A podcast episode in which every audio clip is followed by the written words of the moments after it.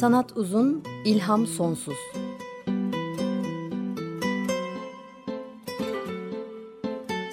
Sanat üzerine psikolojik sohbetler. Hazırlayan ve sunanlar Şenol Ayla ve Timuçin Oral.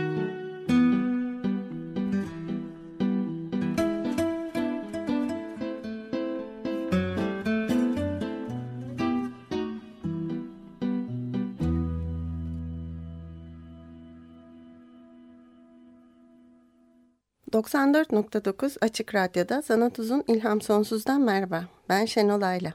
Teknik Masada da bugün Barış Demirel bana destek oluyor. Twitter hesabımızı hatırlatıyorum. Et sanat alt uzun. Ee, bugün birkaç görselimiz var. Onlar üzerine konuşacağım. Fotoğraf var bugün konuda çünkü. Ee, podcastımıza nasıl ulaşacağınızı Açık Radyo.com.tr ana sayfasında programlar sekmesinin altında bulabiliyorsunuz. Ee, önce bir fotoğraf anlatmak istiyorum size. Twitter'dan da paylaşacağım ama önce anlatayım. Tabii radyonun tuhaf durumlarından fotoğraf anlatmak gibi bir şey ama anlayacaksınız anlatınca. Ee, siyah beyaz bir fotoğraf bu. Ee, yüzlerce belki binlerce adam birbirinin tıpkısı adam. Derin bir çukurun dibinden çukurun neredeyse 90 derece dik yamacı boyunca yukarıya çukurun kenarına tırmanıyorlar. Sanki cehennemden yeryüzüne çıkıyorlar. Ee, birbirinin tıpkısı adam çünkü tepeden tırnağa kadar çamura bulanmışlar. Onları birbirinden ayırt edecek hiçbir şey yok. Sırtlarında birer çuval taşıyorlar. Ee, fotoğraf epey yukarıdan çekilmiş. Dikkatli bakmazsanız bunları karınca sanabilirsiniz. İncecik tahta merdivenler çukurun dibinden yukarılara uzanıyor. Ee, yer neresi, gök neresi belli değil. Zaten e, aslında gökyüzü de görünmüyor kadrajın dışında. Biz ve bu adamlar da bu çukurun içindeyiz. Hmm, büyük bir şaşkınlık yaşıyor ve sonra da yüreği sıkışıyor bu fotoğrafa dikkatle bakınca insanın. Çünkü bu aslında daha önce gördüğümüz hiçbir şeye benzemiyor. Bu fotoğraf ve başka bir dizi Serra Pelada başlıklı fotoğraf Brezilyalı fotoğraf sanatçısı Sebastião Salgado'ya ait. Bugün ondan hmm, olağanüstü etkileyici ve yer yerde zor hazmedilen işlerinden e, bir ekonomist olmaktan bir sanatçı olmaya giden hayat yolculuğundan ve sonrasında da bambaşka bir yere uzanan müthiş yolculuğundan söz edeceğim. Serra Pelada serisinden birkaç fotoğrafı Twitter'dan paylaşacağım ama e, birçoğunu e, kendiniz de Salgado, Serra Pelada diye aradığınızda ya, ya da sadece Salgado diye aradığınızda zaten bunları fark edeceksiniz, görebilirsiniz. Görmelisiniz de. Bunları topluca görebileceğiniz e, sitelerinde linklerini paylaşacağım. E, Serra Pelada Brezilya'nın kuzeydoğusunda bir altın madeni. 1980'de açılmış. Bir çiftlik sahibinin e, kendi topraklarında altın olmasından şüphelenmesi ve bunu saptamak üzere bir jeolog çağırmasından sonra bu hızla duyulmuş ve bir yıl sonra burada 10 bin kadar işçi çalışıyor haldeymiş. Yakındaki bir başka e, altın madeninde de 12 bin işçi çalışmaktaymış. Sistem şöyleymiş. İsteyen herkes burada altın arayabiliyormuş. Bir kişiye e, 3 metre 2 metrelik bir toprak e, alan veriliyormuş. O da burayı derinliğe doğru kazıp çıkan toprağı çuvallarla yukarıya bu bizim çukurun üstüne maden sahibine taşırmış. Her işçi çıkardığı iki çuvaldan Birini seçer, onu kendisine alırmış. Bu çuvaldan çıkan altın ya da hiçbir şey onun olurmuş. Diğer çuval da içinde her ne varsa altın ya da hiçbir şey olduğu gibi maden sahibine kalırmış. Adil görünüyor değil mi? Eşit şans. Tabii koşulların adil olması ilginç değil burada bu zor madende. Bu insanların kendi istekleriyle çalışmaları. Olağanüstü zor koşullarda çalışmaktaymış bu adamlar. Ee, günde yaklaşık 50 kez tırmanır inerlermiş ve burada da e, bir kez altın kırıntısı en ufak bir altın parçası bulan kişi bir daha altının tadını unutmaz kazmaya devam eder dururmuş. O nedenle bir gönüllü kölelikmiş aslında bu. E, maden sahibine değil ama altına kölelik. Burada bulunan en büyük e, altın kütlesinin 6,5 kilodan fazla olduğu söyleniyor. İşçilere satılan en pahalı şey de suymuş. Altın değerindeymiş neredeyse. Tabii maden sahipleri tarafından satılıyormuş suda. E, zengin olanlar da olmuş burada, ölüp gidenler de olmuş. Her zenginlik başka yüzlerce insanı çekmiş. E, bir dönem 50 bine yakın işçinin çalıştığı yazılıyor Serra Pelada'da. E, ölenler, yaralananlar az da olsa zengin olanlar hepsi bu çukur içinden e, her gün defalarca tırmanmışlar. Çukur yüzlerce kişiye umut ve mezar olmuş.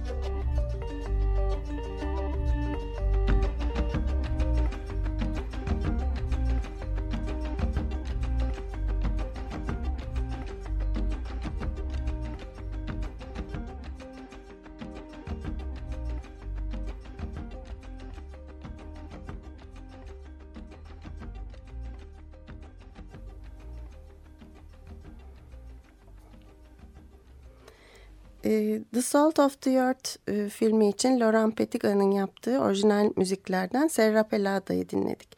Bu filmden de bahsedeceğiz biraz sonra. E, bu maden 1986'da kapatılmış Serra Pelada. E, altın çıkarırken kullanılan civa madenin işlediği yıllarda yakın çevredeki insanları, hayvanları, doğayı da son derece zehirlemiş. Şimdi bu çukurun yerinde bir göl var. E, internette bakarsanız biraz araştırınca görürsünüz ama tahmin edersiniz ki epey zehirli bir göl bu. Bu arada bu bahsettiğim maden Pavakkatsi filminin açılış sahnesinde de yer alıyordu. Açılış sahnesiydi bu birkaç dakika süren. Onun linkini de paylaşayım. Ee, o renkli bir film. Sebastião Salgado'nunkiler siyah beyaz fotoğraflar. Hep e, daima siyah beyaz çekmiş fotoğraflarını. E, ama bir ara not olarak Pavakatsi'yi de analım burada. Ama konumuz bu film değil bugün. Sebastião Salgado diyor ki Serra Pelada Brezilya'nın altın madeni tam önümde. O devasa çukurun kenarına ulaştığımda vücudumdaki bütün tüyler diken diken olmuştu. Daha önce bunun gibi bir şey görmemiştim. Burada bir anda geçmiş zaman gözlerimin önüne serildi. İnsanlığın tarihi, piramitlerin yapılışı, Babil Kulesi'nin, Hazreti Süleyman'ın madenlerinin. Bir tek makinenin sesi bile duyulmazdı. Tek duyabileceğiniz büyük bir delikteki 50 bin insanın uğultusuydu. Konuşmalar, sesler, insan sesleri el işlerinin sesine karışırdı. Zamanın şafağına dönmüş gibiydim. Neredeyse bu insanların ruhundaki altın fısıltısını duyuyordum. Tüm bu toprağın taşınması gerekiyordu. Sadece altının değil. Adamlar küçük merdivenlere tırmanıyorlardı. Bu merdivenler de daha büyüklerine bağlanıyor ve bunlar da tepeye varıyordu. Burada düşmeyi hiç istemezdiniz. Eğer düşersen diğerlerini de düşürme riskin vardı. Günde birkaç kez tırmandım. Fakat düşmeyi hiç aklıma getirmedim. Kimse düşmezdi. Çünkü düşmek için değil tırmanmak için oradaydınız. Bense fotoğraf çekmek için. Herkes zengin olmak istiyordu. Her türden insan vardı. Üniversite mezunları, entelektüeller, tarım işçileri, şehir işçileri. Herkes şansını deniyordu. Bütün bu insanlar organize bir şekilde hareket ediyorlardı. Tam bir çılgınlık. Köle oldukları izlenimine kapılabilirdiniz ama tek bir köle bile yoktu. Sadece zengin olma fikrinin kölesi olmuş adamlardı. Ee, Wim Wenders ve Juliano Ribeiro Salgado'nun birlikte yönettikleri The Soul of the Earth, Toprağın Tuzu filmi, Sebastião Salgado'yu ve işlerini bize anlatırken hem onun e, sanatının eşsizliğini hem de sanatı sayesinde ve hem de onun yüzünden yaşadıklarını anlatıyor.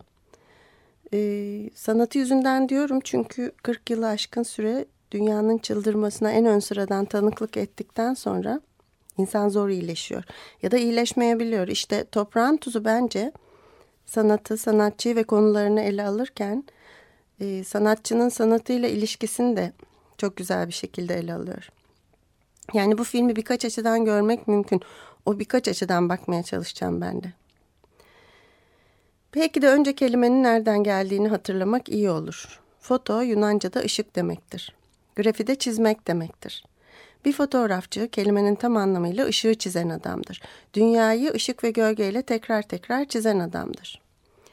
Ee, yönetmen Wim Wenders Toprağın Tuzu filminin başında böyle diyor.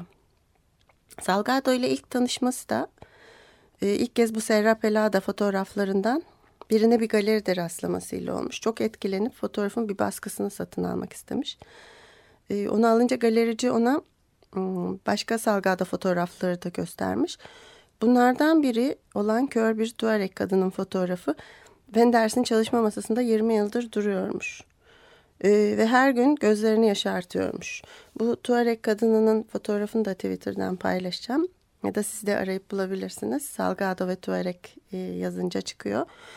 Yani bu Salgado hakkında bildiğim bir şey varsa diyor Wim Wenders o da insana önem veren biri oldu. Benim kitabımda bu çok önemlidir. İnsan toprağın tuzudur.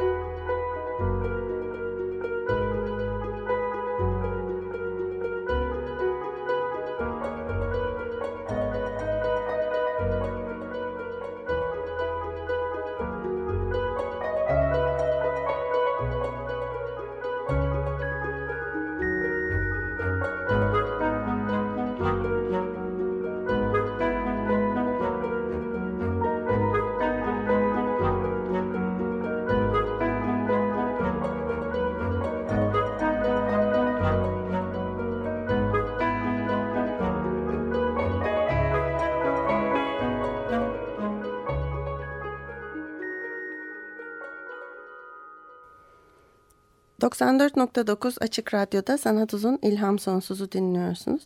Laurent Petiga'nın e, Salt of the Earth, Toprağın Tuzu filmi için yaptığı müziklerden fotoğrafçıyı dinledik, The Photographer. E, filmin adı da Toprağın Tuzu da Wim Wenders'in bu sözünden geliyor. Matta'nın İncil'inde toprağın tuzu terimi geçiyormuş ve bir şeyin en hası, en iyisi anlamındaymış. Filmin diğer yönetmeni Juliano e, Ribeiro Salgado da Sebastião Salgado'nun oğlu. Film yaşamının ilk yıllarından 2014'e dek Salgado'nun ve tanıklık ettiği insanlık hallerinin izini sürüyor. Wenders dünyayı ışık ve gölgeyle tekrar çizen adam diye tanımlıyor. E, Salgado ise kendisini bir sanatçı olarak tanımlamıyor. Yaptığım şey sanat değil, ben de kendimi sanatçı olarak görmüyorum. Bunlar röportaj diyor. Ara Güler gibi değil mi? Ee, John Berger'da bir fotoğrafı anlamak kitabındaki denemelerinden birinde ki ben Salgado'yu John Berger'ın bu kitabında ilk, göz, ilk kez görmüştüm. Gezegen Boyu Felaket adlı e, denemesinde şöyle diyor. Sebastião Salgado Brezilya vatandaşı. Onu gören başka bir yüzyılda dünyaya gelmiş olsaydı bir kaşif, usta bir denizci olurdu diye düşünür. Günümüzdeki mesleği fotoğrafçılık. İktisat eğitimi almış. Ancak günün birinde fotoğraflar istatistikler kadar hatta daha bile aydınlatıcı olamaz mı diye sormuş kendisine. John Berger, Britanya vatandaşı. Mesleği yazarlık. Ressam olarak yetişti. Gördüklerini kelimelere dökmeye çalışıyor. Ee, daha sonra birlikte uzun bir röportaj yapmışlar. Ee, bu röportajın da bir filmi var. Spectre of Hope. Bunun da fragmanını Twitter'dan paylaşacağım. Kendisinde bulabilirseniz o da çok güzel bir film. Ee, söyleşileri bazı yerde deşifre e, olarak da yayınlanıyor ama filmi seyretmek de ayrıca güzel. ve bir tane de fotoğraf daha paylaşacağım sizinle. O da kitaptan şöyle anlatayım. Hmm, Salgado'nun son kitabı Migrations, Göçler hakkında konuşmak üzere bizim evin mutfağında buluştuk, diyor John Berger. 6 yılda 43 ülke gezmişti. Gittiği her yerde insanlar hareket halinde bir şekilde hayatlarını kazanabilecekleri, çocuklarını doyurabilecekleri bir yer bulma telaşındaydı. Bu 6 yıl boyunca sonradan fotoğrafçı olan iktisatçı, küreselleşme yüzünün ilk fotoğraflarını çekti. Sohbetten sonra yürüyüşe çıktık. Bizim oradaki dağdan inmekte olan bir dağcı Salgado'nun fotoğraf makinesini görünce ikinizin resmini çekmemi ister misiniz diye sordu. İşte bu fotoğrafı ben de sizinle paylaşacağım. E, o da görmek güzel bir fotoğraf, görmesi güzel bir fotoğraf. E, Sebastião Salgado 1944'te Brezilya'nın güneydoğusunda bir köyde doğmuş. Bugün 73 yaşında. Dedesi ve babasının bir çiftliği varmış ve babasının dediğine göre İTKK okuduğu ve tam bir haylaz olduğu orta öğrenim yaşamından sonra o ekonomi okumaya hmm, büyük kente Sao Paulo'ya gitmiş. Ekonomi doktorası yapmış ve bu arada hayatın akışını değiştiren kadın e, Lelia ile tanışıp evlenmiş. İkisi de e, sol görüşlüymüşler ve politik olarak da aktifmişler. E, ama Brezilya'da askeri diktatörlük olduğundan ve hukuk dışı tutuklamalar alıp başını gitmiş olduğundan ülkeyi terk ederek Paris'e sonra da Londra'ya yerleşmişler. Önceleri fotoğrafla hiç ilgisi yokken eşi Lelia'nın bir fotoğraf makinesi almasından sonra Sebastião için de her şey değişmiş. E, uluslararası bir kahve şirketinde çalışıyormuş Salgado ve işi gereği sık sık ve uzun sürelerle Afrika'da bulunuyormuş. Giderken fotoğraf makinesini de götürüp bir sürü fotoğraf çekermiş ama asıl işi Dünya Bankası için rapor hazırlamakmış. 1973'te hmm, de parlak gelecek vadeden bir iktisatçı iken kariyerini bırakıp sadece fotoğraf çekmeye karar vermiş. Bu nokta işte John Berger'ın dediği fotoğrafın istatistikten daha fazla aydınlatıcı olduğuna karar verdiği o nokta.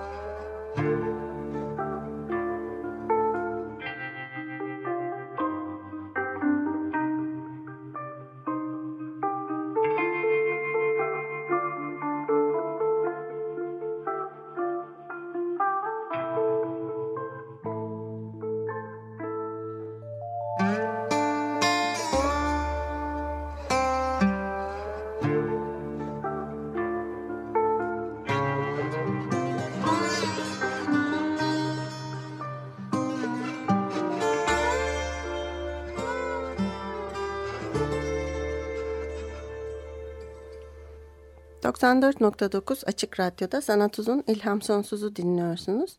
Bugün Sebastião Salgado'dan ve işlerinden söz ediyoruz.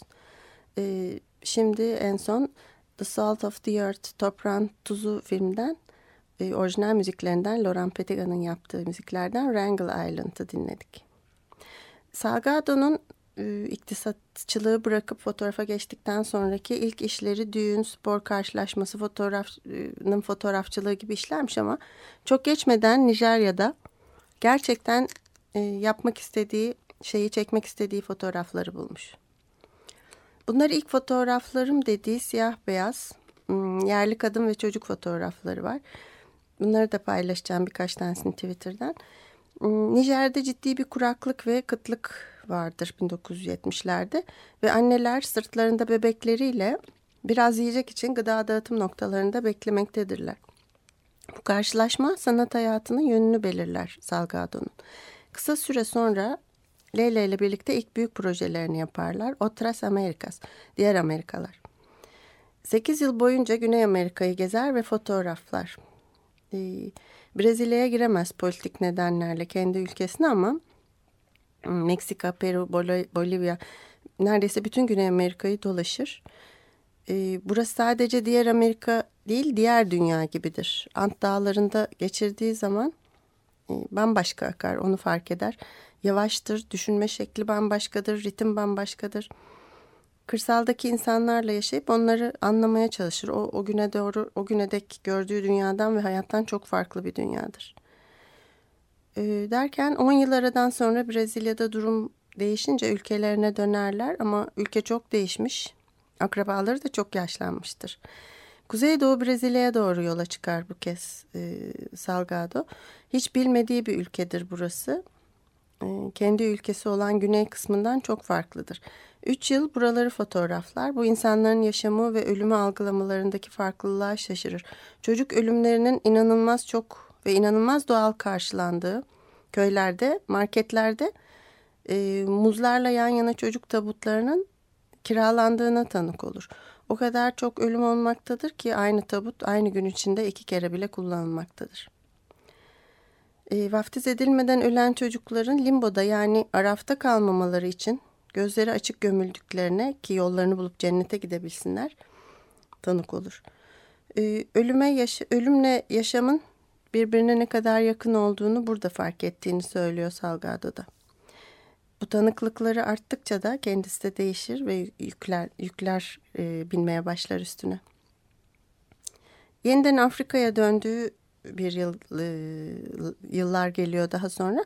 Burada çeşitli ülkelerde açlığın, kıtlık ve ölümün e, kıyısında onlara tanık olarak yaşamaya ve onları dünyaya duyurmaya devam eder. 1984'te ee, Etiyopya'da Sahel e, başlıklı işlerini yapar ve bu kıtlık e, konusunun dünyaya ilk kez bu kadar geniş duyurulduğu zamanlardır. Burada iki yıl geçirir ve açlıktan ölmenin nasıl bir şey olduğunu görür.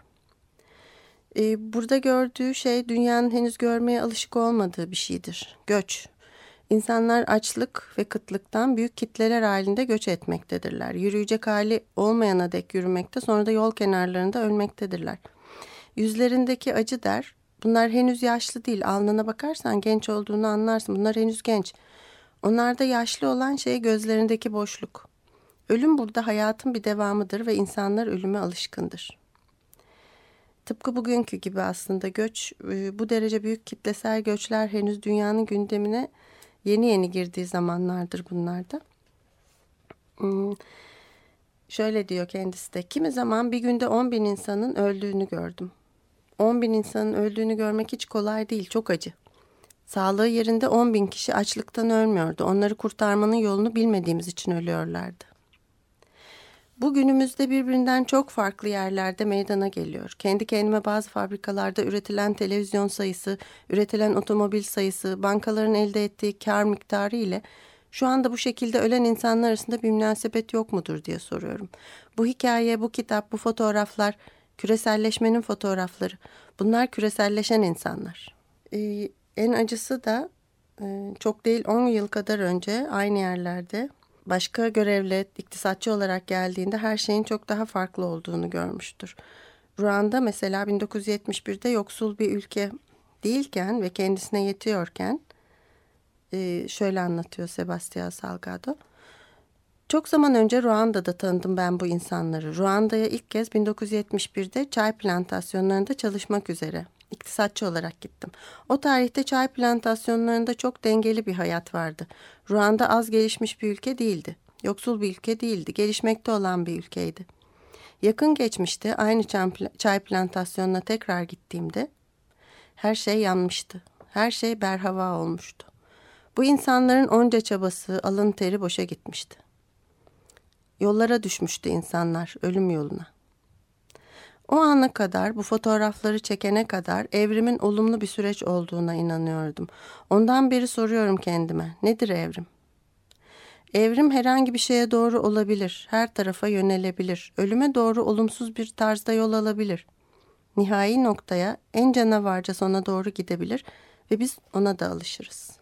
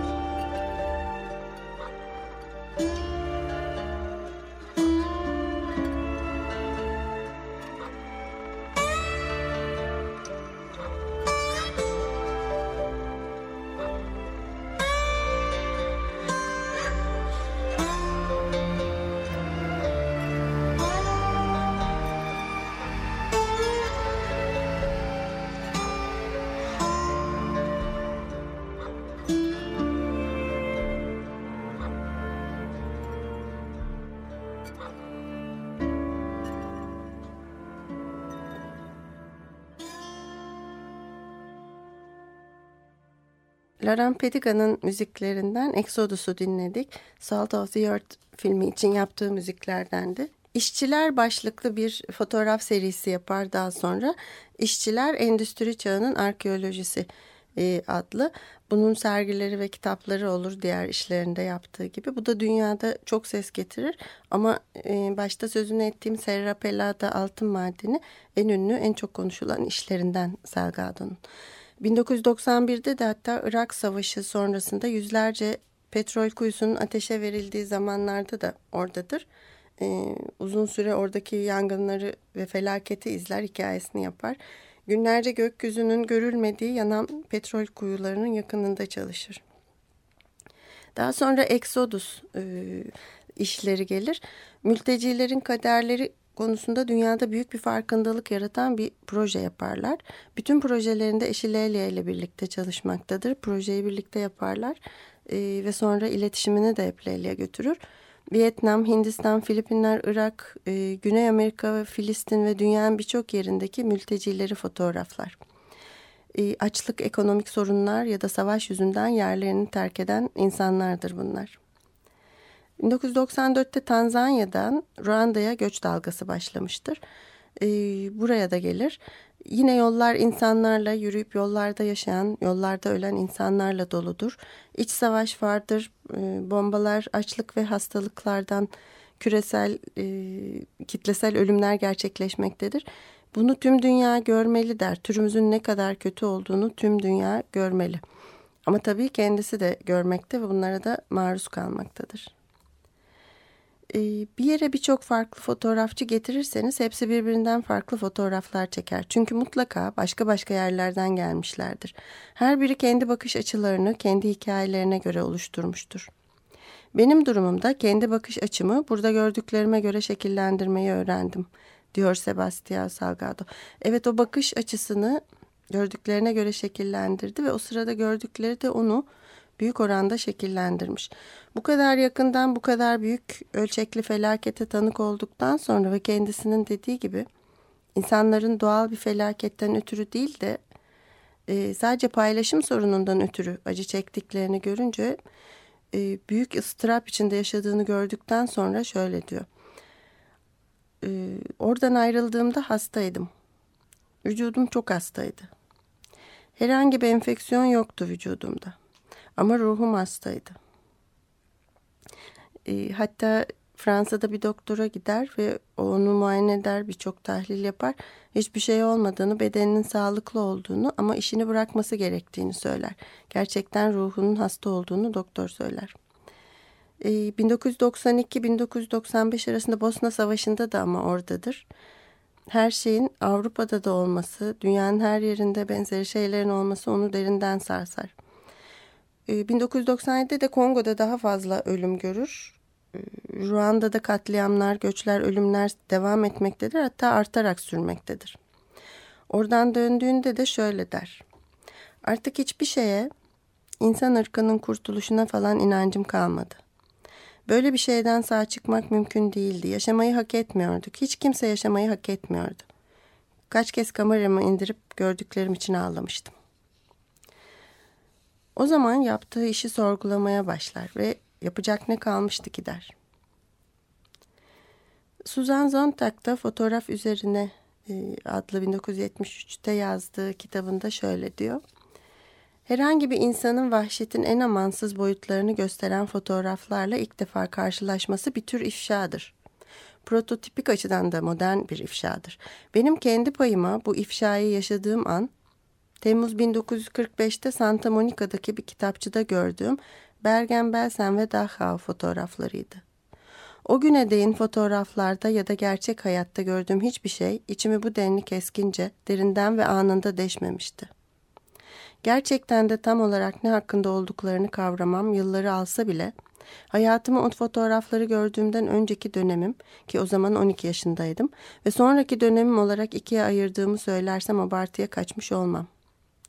Onları görmem neye yaramıştı? Kaldı ki fotoğraftan başka bir şey değildi onlar. O güne değin hemen hiç haberim olmamış ve etkilenmek, etkilemek için de hiçbir şey yapamayacağım bir olayın, bir ıstırabın fotoğrafları. Fakat o fotoğraflara baktığımda içimde bir şey kırılmıştı.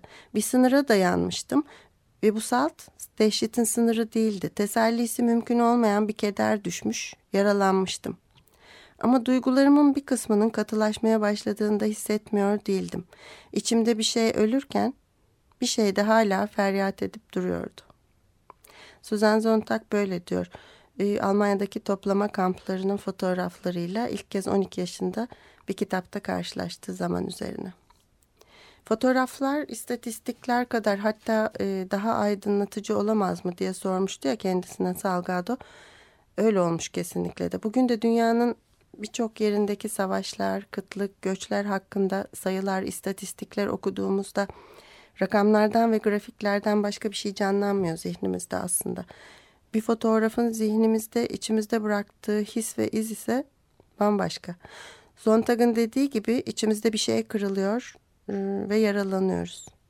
Sebastian Salgado da bütün bu felaketlere en önde ve çok uzun süre tanık olurken en çok yaralanan insanlardan olmuş. Ee, ben e, tabii Salgado'nun bu tanıklığı yanında öznesi ben olan bir cümle kurmamalıyım belki ama e, onu anlayabildiğimi anlatmak için şunu söylemek istiyorum. Çok yıllar önce 90'lardaydı. Orta Doğu'daki bir savaşa dair televizyon haberlerinde bir sahne görmüştüm.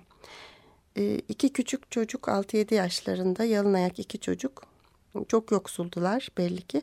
Epeydir savaşın sürmekte olduğu çok aşikar bir şehirde kurşunlarla delik deşik olmuş sıvası dökülmüş bir e, aceleyle sloganlar yazılmış bir duvarın önünde etrafta uçuşan kurşunlardan kaçmaya çalışıyorlardı. Bir sağa bir sola birbirine çarparak nereye gideceklerini bilmeyerek ve şaşırarak bize doğru bir anlığına çaresizce bakmışlardı.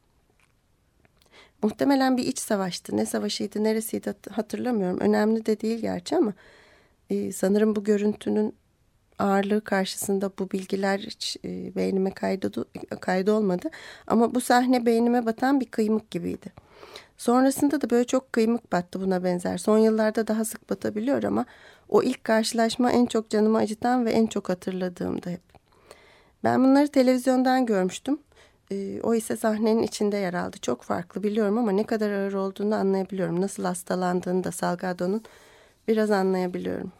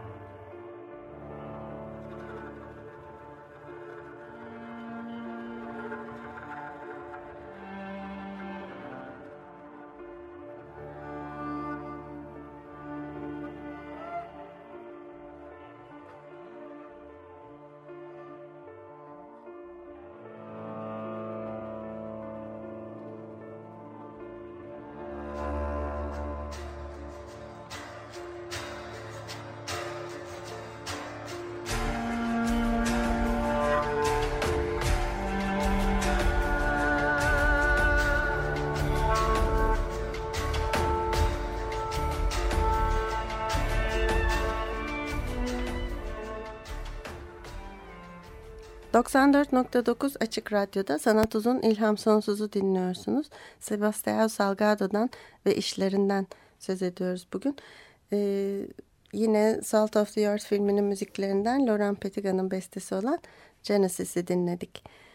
E, hastalanmasının sonrasında Sebastião Salgado eşi Lelia'nın fikri sayesinde yavaş yavaş iyileşmeye başlar. Lelia ıı, neden e, artık çoraklaşmış olan dedemizin toprağını tekrar yeşertmiyoruz, ormana çevirmiyoruz diye sorar. Gerçekten de aradan geçen on yıllar içinde e, vaktiyle dedesinin ve babasının e, üstünde her şeyin yetiştiği, türlü çeşitli ağaçların ve hayvanların barındığı e, yemyeşil toprağa, e, acımasızca kesilen ağaçlar, ormanlar, yok edilen ağaçlar ve erozyonlar sonrasında çorak üstünde bir tek bile ot bitmeyen e, bir toprağa dönmüştür. Birlikte bir proje daha yaparlar ve e, çok e, yavaş yavaş başlayarak çok büyük bir başarıya ulaşırlar. 13 yıl içinde vaktiyle yemyeşil olan yeri tekrar o hale getirirler çorak bir topraktan ve Atlantik Ormanı oluştururlar burada. Hmm, Instituto Terra adında bir yerdir burası. Çok büyük bir alandır. Bunun da linkini internetten, e, Twitter'dan paylaşacağım. İnternette görebilirsiniz Instituto Terra diye. Eskiden bugüne dönüşümü şu an üstünde yaşayan bitki türleri, hayvanlar bunları orada görebilmek çok güzel. Ve bu iş içinde 15 yıla yakın bir süre çok e, büyük sabır ve emek harcarlar. E, bu sırada da yavaş yavaş iyileşir dediğim gibi Salgado ve anlattığı hikayenin konusunu da değiştirir. Kalkıp bu sefer Galapagos'a gider. Darwin'in izini sürmek istemektedir artık e, Arktika'ya, Antarktika'ya, Brezilya'ya, Amazon, Afrika, Papua Yeni Gine e, ormanlarda, göllerde, okyanusta ve buzullar üstünde hayvanları ve insanları e, yerli kabilelerini fotoğraflar. Ve Genesis e, serisi işe çıkar fotoğraflarından. Bundan da birkaç e, fotoğraf paylaşacağım. Yine güzel sergisi ve güzel bir kitabı olur. E, bence Genesis'te bir iyileşme kürüdür e, Salgado için. Bugün birkaç kez bahsettiğim Toprağın Tuzu filmi de 2014 e, yılında Wim Wenders'in ve Salgado'nun kendi oğlu Juliano Ribeiro Salgado'nu birlikte yönettikleri bir film. E, onun da e, bilgilerini paylaşacağım.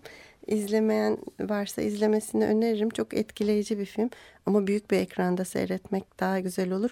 Çok sayıda ödül e, almış. E, Oscar ödüllerinde de e, en iyi belgesel dalında 2015'te aday olmuş. Cannes'da da özel ödül almış bir film. E, dediğim gibi çok etkileyici fotoğraflarıyla yer alıyor. En az onların e, onlar kadar etkileyici bir film olmuş. Günümüzde çok alışık olduğumuz kuraklık, kıtlık, ekonomik dengesizlik, yoksulluk, doğanın tahribatı ile göçler ve mültecilik konularına ilk kez değinen sanatçılardan biri Salgado. Sadece sanatçı olarak değil, bu konuların dünya tarafından da e, ilk kez duyulmasını sağlayan insanlardan biri. Sanatçı değilim, foto muhabirim demesi de bundandı belki. Ve bununla gurur duyması da çok anlaşılır. Belki biz de sanatçı dememeliyiz ona kulak vererek. John Berger'la röportajında Berger şöyle soruyor. Umut etmenin püf noktası umudun en karanlık anlarda belirmesidir. Karanlıkta bir alev gibidir. İman ya da ahd etmek gibi değildir. Salgado da şöyle cevap veriyor. Senin dediğin gibi benim için hayli umut var burada. Fotoğraflarını çektiğim tüm bu göçmenlerin hayatları istikrarlıydı bir zamanlar. Şimdi ise bir dönüşüm sürecindeler ve yanlarında ancak bir katre umut var.'' Bu umutla yeniden istikrarlı bir hayat kurma çabasındalar. Eğer bu fotoğraflara bakan insan sadece merhamet duyarsa son derece başarısız olduğumu düşüneceğim. İnsanların bir çözüm bulabileceğimizi kavramasını istiyorum.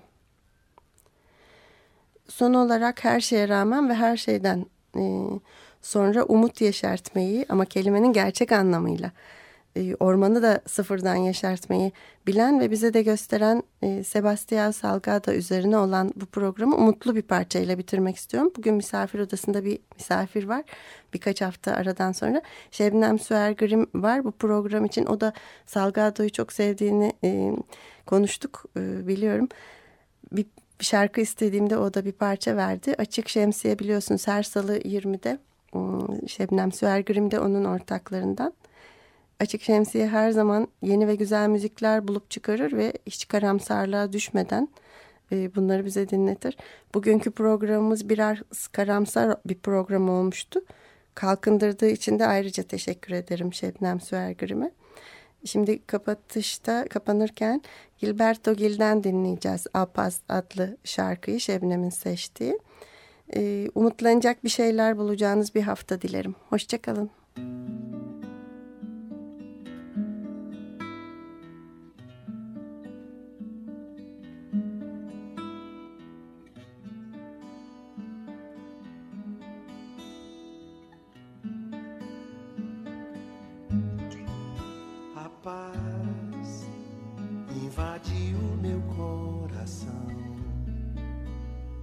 Repente me encheu de paz, como se o vento de um tufão arrancasse meus pés do chão, onde eu já não me enterro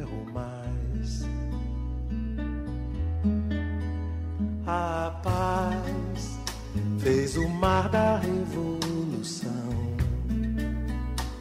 Invadir meu destino a paz, como aquela grande explosão, uma bomba sobre o Japão, fez nascer o Japão da paz. Eu pensei em mim, eu pensei em ti, eu chorei por nós. Que contradição só a guerra faz. Nosso amor em paz. Eu vim, vim parar na beira do cais, onde a estrada chegou ao fim, fim da tarde é lilás, onde o mar arrebenta em mim lamento de tantos ais.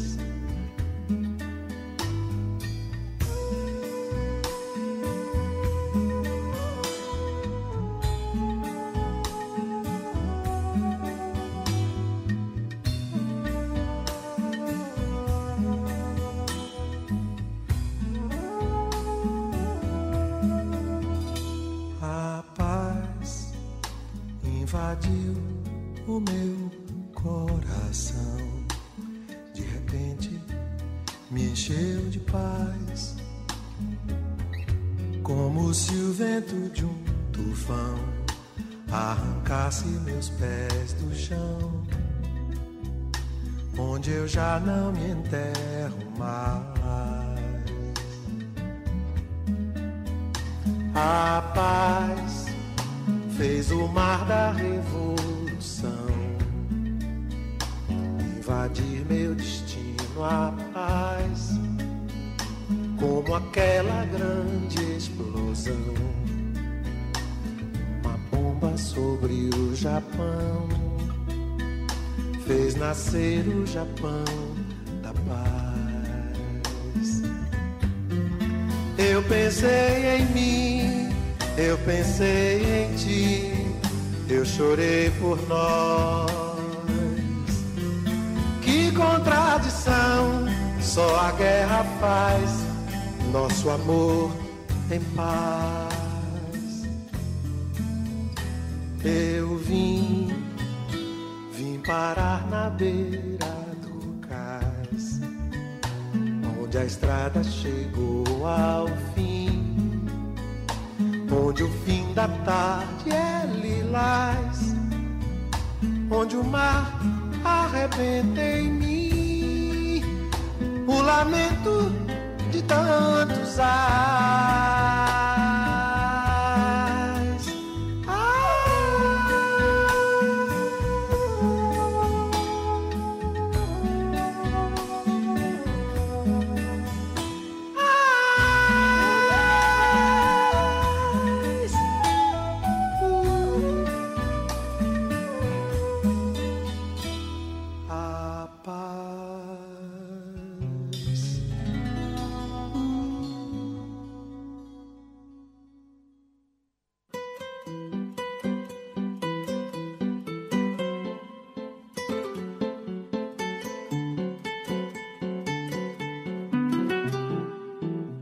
Sanat uzun, ilham sonsuz.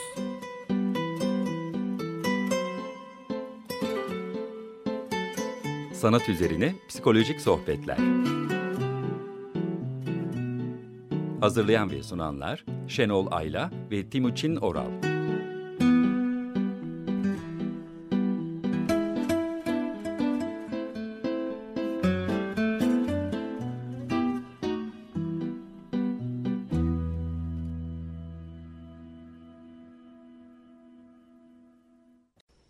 Açık Radyo program destekçisi olun. Bir veya daha fazla programa destek olmak için 212 alan koduyla 343 41 41